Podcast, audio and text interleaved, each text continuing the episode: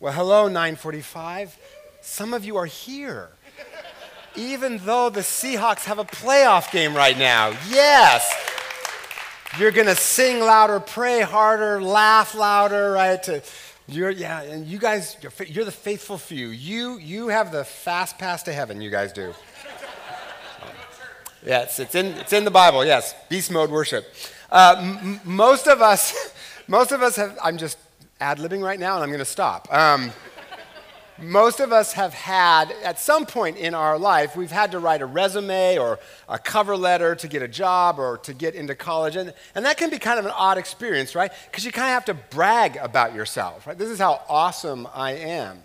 And I have read a lot of job applications over the years, and no pastor applying for a job ever says things like, My personality gives me ample opportunity to practice conflict resolution right? You're not going to hear that in a pastor resume. You're not going to hear in a pastor resume, you're not going to hear them say, you know, my counseling of church members uh, gives me many sermon illustrations. No one's going to do that, right? Because the, the, the resume is meant to kind of be the highlight reel of our life, to make it look like we have just moved from one victory to another victory, unmitigated success, all to prove ourselves worthy. Where do you feel like you have to prove yourself worthy? In a job or school, almost certainly, right? With peers, probably. In church, sometimes sadly, you feel like you have to prove yourself there too. Where do you feel like you have to flash your credentials to show that you live a victorious life? That's what the Apostle Paul is dealing with in the passage that we just read out of Second Corinthians. The, the, the setup is that the church in Corinth have rejected Paul as their leader because a group that calls themselves the super apostles say that Paul isn't qualified so that they should be the leader instead. And they've got a point. No church today would ever hire Paul. By his own admission, he's not good looking, he's not a good speaker. The churches he started are all very small, they can fit in a house. Today, we measure the success of a church by the two B's, right? Butts in the pews and bucks in the offering plate. Um, and make sure you don't confuse those two. Um, and on top of all of his other liabilities, Paul has spent most of his ministry in jail. Because, you know, churches just love that in their pastor. So the Corinthians decide that Paul does not have what it takes to be their leader. So in this letter, Paul kind of asks the question well, what really credentials us as having a successful life? And what is a successful, victorious life anyway? And what are the credentials that show that we have it? And he starts by saying, When I went to Troas to preach the gospel and found that the Lord had opened a door for me, I still had no peace of mind because I did not find my brother Titus there. So I went on to Macedonia. What, Paul, what, the, what Paul's talking about is he was so worried about what was going on in Corinth that he was waiting for Titus, who had just been to Corinth, to come back and hopefully tell him that things were improving there. And when Paul couldn't find Titus, he got so anxious that he couldn't step through the opportunity to preach that God had given him. And this is another reason that the super apostles say that Paul isn't qualified to be the pastor. He has too many problems, he has too many issues, and he's always talking about them. He's always talking about his deficiencies, always telling stories about how he's screwed up in the past, stories about how anxious he feels, stories about how insecure he feels. Like, what kind of a fool pastor would tell stories like that? That's right, I would. And the super apostles say, Look, if God was really with him, would he have all these problems? But Paul says, no, no, no, no. The victorious life is not about having no problems. Jesus, after all, was crucified. That is a problem. Nor is the victorious life about always feeling victorious or feeling confident. So, when the path gets hard, what really is a victorious life? What does it look like? And what credentials us as having had that victorious life? Well, Paul answers that.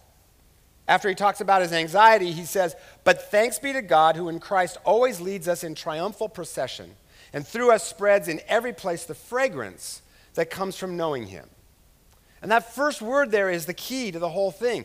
But, in spite of his deficiencies, in spite of his flaws, in spite of his problems, Jesus is still getting work done through Paul. Jesus is victorious. And this is the first point what a victorious life really is all about. In a victorious life, we don't do something for God, God does something through us, even in our failures. Paul talks about being led in a triumphal procession. And what he's referring to is that in Rome, when a general would win a battle, what they would do is all their lieutenants and then everyone they captured would, would go through this big parade through the streets of Rome. And it was called a triumph. Paul here is kind of representing himself as a lieutenant to a victorious general. And he's saying, in spite of how hard his path has become, Jesus is the general. Jesus is victorious through him. And even in Paul's failures, Jesus works to spread, as the text says, the fragrance of knowing Jesus. Some of you have heard me tell a story before about when I was teaching at Stanford before I was a pastor. And I, I volunteered to lead a Bible study of a couple of college guys. And I, you know, I'd go I'd, every you know, couple of weeks, I'd have lunch or I'd go running with each one of them individually so I could mentor them every couple of weeks. And, and along the, and uh, throughout all this, I was feeling kind of insecure. I mean, I was this kind of academic, nerdy guy. They were cool athlete fraternity guys. And there was this one guy who made me feel especially like a failure. Because whenever we would get together, he just wouldn't talk, like he didn't want to be there. And I would come armed with dozens of questions. We'd blow through those in like 10 minutes and then just spend the rest of the time in awkward, painful silence. We did this for two years. I felt like such a failure. Well, finally, when they were seniors, the last Bible study before they graduated, I asked them, you know, for, for each of you, what, what was the highlight of your college career? When it got to him, he said, Scott, it was those lunches I had with you. I had to resist the urge to say, oh man, you need to get out more. like, we got to work on this because that's like tragic, right? And he said, I would look forward to them for days. I would think about what you'd said to me for days afterwards. And then I realized I gave him the most precious thing I had my time. See, I felt like a failure, but God was at work through me to create something good. My job was just to show up and sit there in awkward silence. See, it's not your ability, it's your availability. God works even through our failures as long as we, as long as we, and this is point number two, let Jesus shine through us. Paul goes on to say, For we are to God the pleasing aroma of Christ. To the one, we are an aroma that brings death, to the other, an aroma that brings life. And I've always found this a bit of an awkward metaphor, right? Like we smell like Jesus. It's a bit of an awkward metaphor. But, but what he's talking about is that during the Roman triumphal parades that I just mentioned, they would burn incense. So Paul is saying, We are the incense. The question is, do we smell like Jesus? When people see us, what do they see? And to some people, that smell of Jesus, that's going to be attractive. To others, they're going to reject it. They're not going to like it.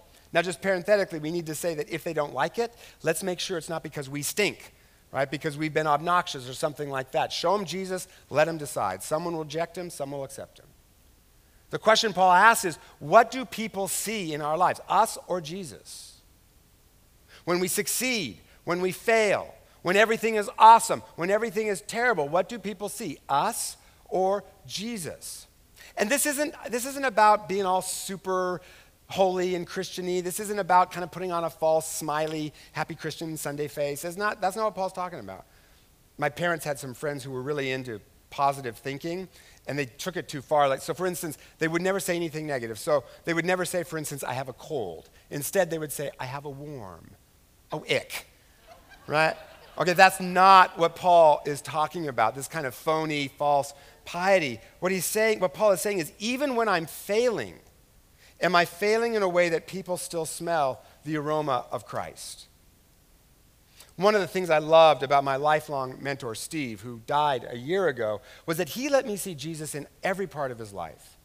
He told me about his failures, some of his sins, some of his fears, as well as his successes and his victories. And he allowed me to see him work through all of that with Jesus.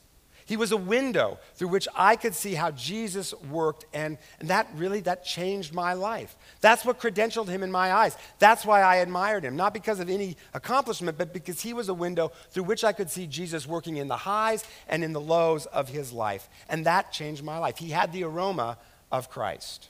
And because of that, I admired him. That, those were his credentials. So Paul goes on. And he says, Are we beginning to commend ourselves again? Or do we need some, like some people, letters of recommendation to you or from you?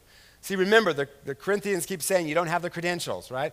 And there it is again. Uh, we're always being measured.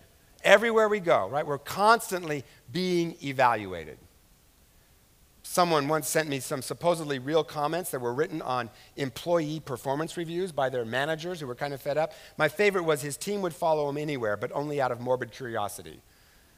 God is not writing that kind of stuff on the resume of your life. That's not what it's about. That's not what credentials you as having a successful life. That's not what credentials you as making a difference in the world. What Paul says is this He says to the Corinthians, You yourselves are our letter, written on our hearts, known and read by everyone. And this is my third point. The victorious life is filled with human letters. Paul's saying, My credentials is that flawed and broken and weak as I am, God still worked through me to change your life. The credentials of a victorious life is leaving behind changed lives. And just incidentally, if we are going to be pathfinders in a post Christian culture, who, who help heal our culture and make it better. The measurement of that is not going to be the size of our church. It's not going to be how influential it is. It's not going to be how many movers and shakers on the east side come here. If we are to be pathfinders that really heal our culture, our measurement will be in whether or not we have sent human letters into the world. Not just churchgoers, but truly transformed lives because of how we've loved them. They are going to be our letters of recommendation. So, who are the kind of the quote letters that you have mailed into the world? Your children, someone you've mentored, colleague at work who you've helped. And what would they say if somebody, quote, read them? See, we think the credentials of a victorious life are our degrees or our job title or our salary or our status. Paul says, no, no, no. A truly victorious life, one that is meaningful and has purpose and joy, is how we let God work through us to change other people's lives. And this is how we change lives. It's also how you change culture. because culture is just the sum total of every heart and worldview in that culture. You can't change that by shouting and arguing. You change that by loving them. You change enough hearts you change a culture. And that doesn't mean we have to do some giant thing, right? Oh, great, now I have to change the culture. Now I have to change people's lives. Guess I better start a nonprofit. No, no, no, no, no. People's lives get changed by a thousand little acts of love, and God just invites us to be one of them. A couple years ago, I was at a conference, and one of the speakers was a 20 year old college student talking about his generation's desire for mentors. So afterwards, I asked him, Well, what could people in my church do to kind of bless younger people like you. And he said, never do anything alone. If you're a business person or a pastor or a doctor, find a 20 something person who's interested in your field and take him to work and just let them watch what you do so that they can learn how to do it. Mentor them. And then talk to them about how you do that with Jesus and as a Christian. So I said, That sounds good. What kinds of things at work should people invite you into? What would you like to be invited in on? And he said, How should I know? I'm only 20. Because I don't know what I don't know, and I don't even know what I need to know. But you know, so it's your job to tell me. Because I don't know what I need to know. You know, so tell me. And I was like, Good answer. Are you sure you don't know? Because you kind of seem to know. He's basically saying, You can change my life by taking me to work with you and just a little bit of mentoring. See, the super apostles were saying, you had to have a great, be a great speaker or a successful leader, be super charismatic to be someone that God can use. Paul is saying, no, no, no, no. You just have to let people see Jesus in you. It's taken someone younger to work, to give them a little bit of mentoring. It's, a, it's an encouraging word, it's listening to someone in need. Little things is what changes lives. okay, we're good, right? Okay, ignore the, okay. My mentor, Steve's legacy wasn't that he was the greatest speaker in the world. He was good, but he wasn't great.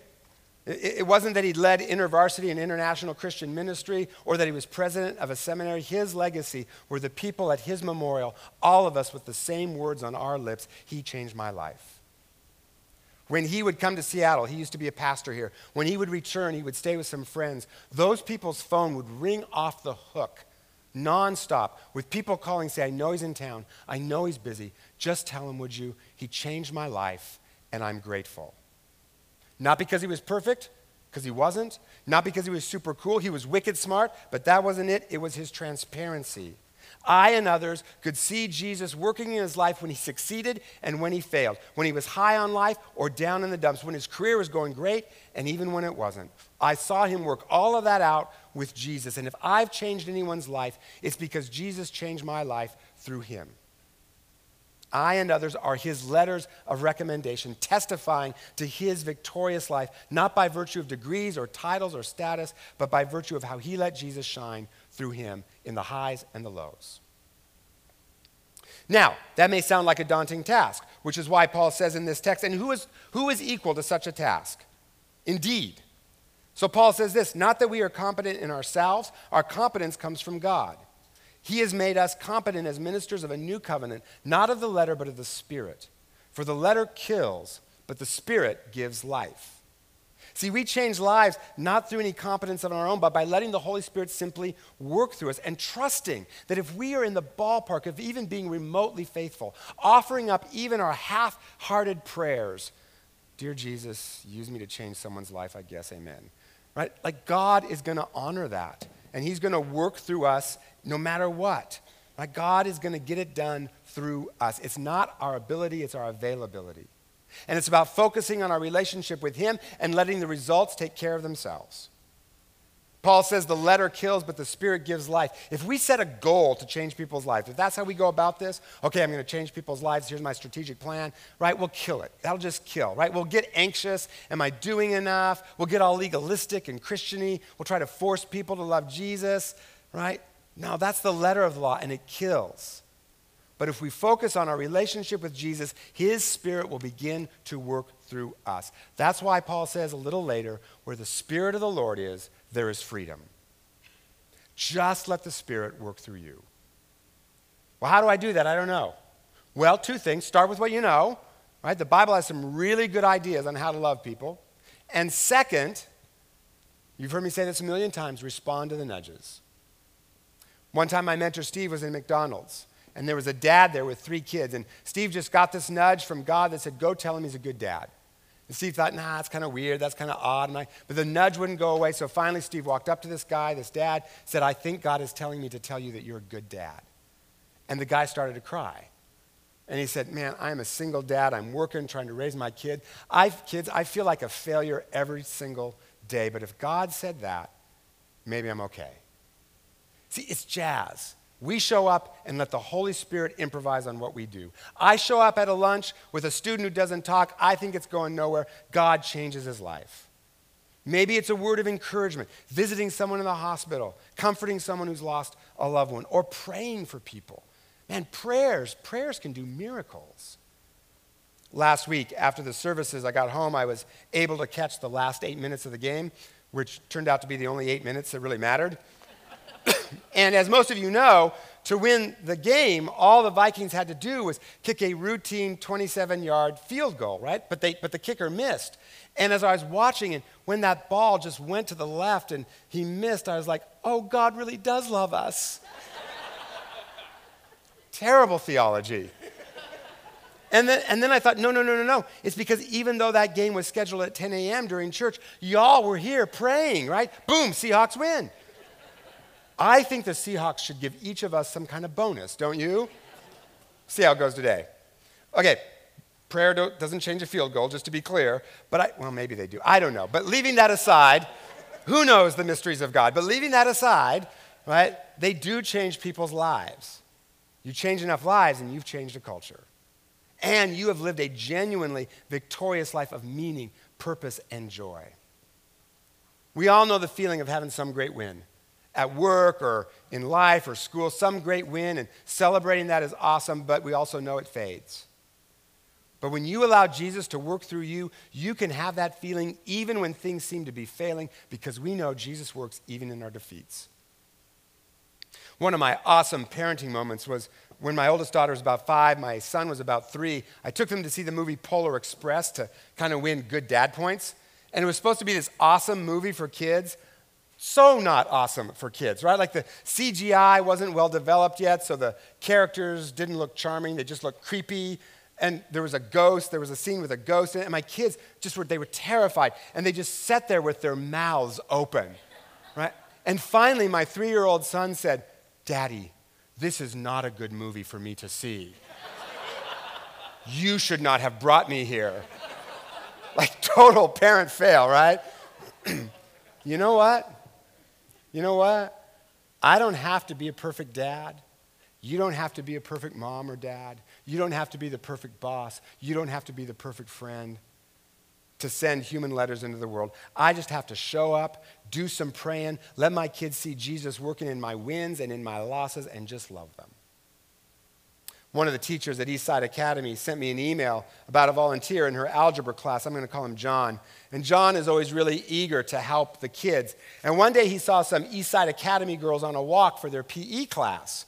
And, and, he, and, he, and, he came, and this idea came to, the, came to him. So he went to the teacher with this idea. And he said, What if when the girls were walking through the park, they just happened to find gifts with their name on it?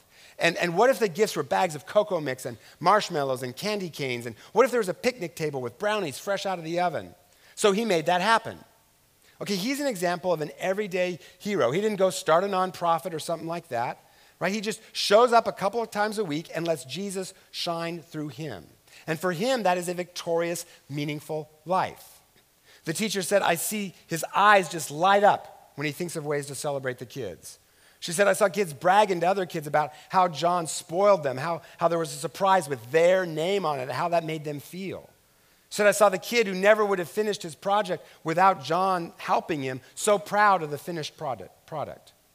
Like all of this, these kids, they, just, they, need, they need supporting, they need encouraging, they really want to do well in life and even in math. And John gets to be a part of that and showing them that there are people who care and are willing to go the extra mile. And for some of these kids, they don't have a lot of people in their lives who care, let alone go the extra mile for them.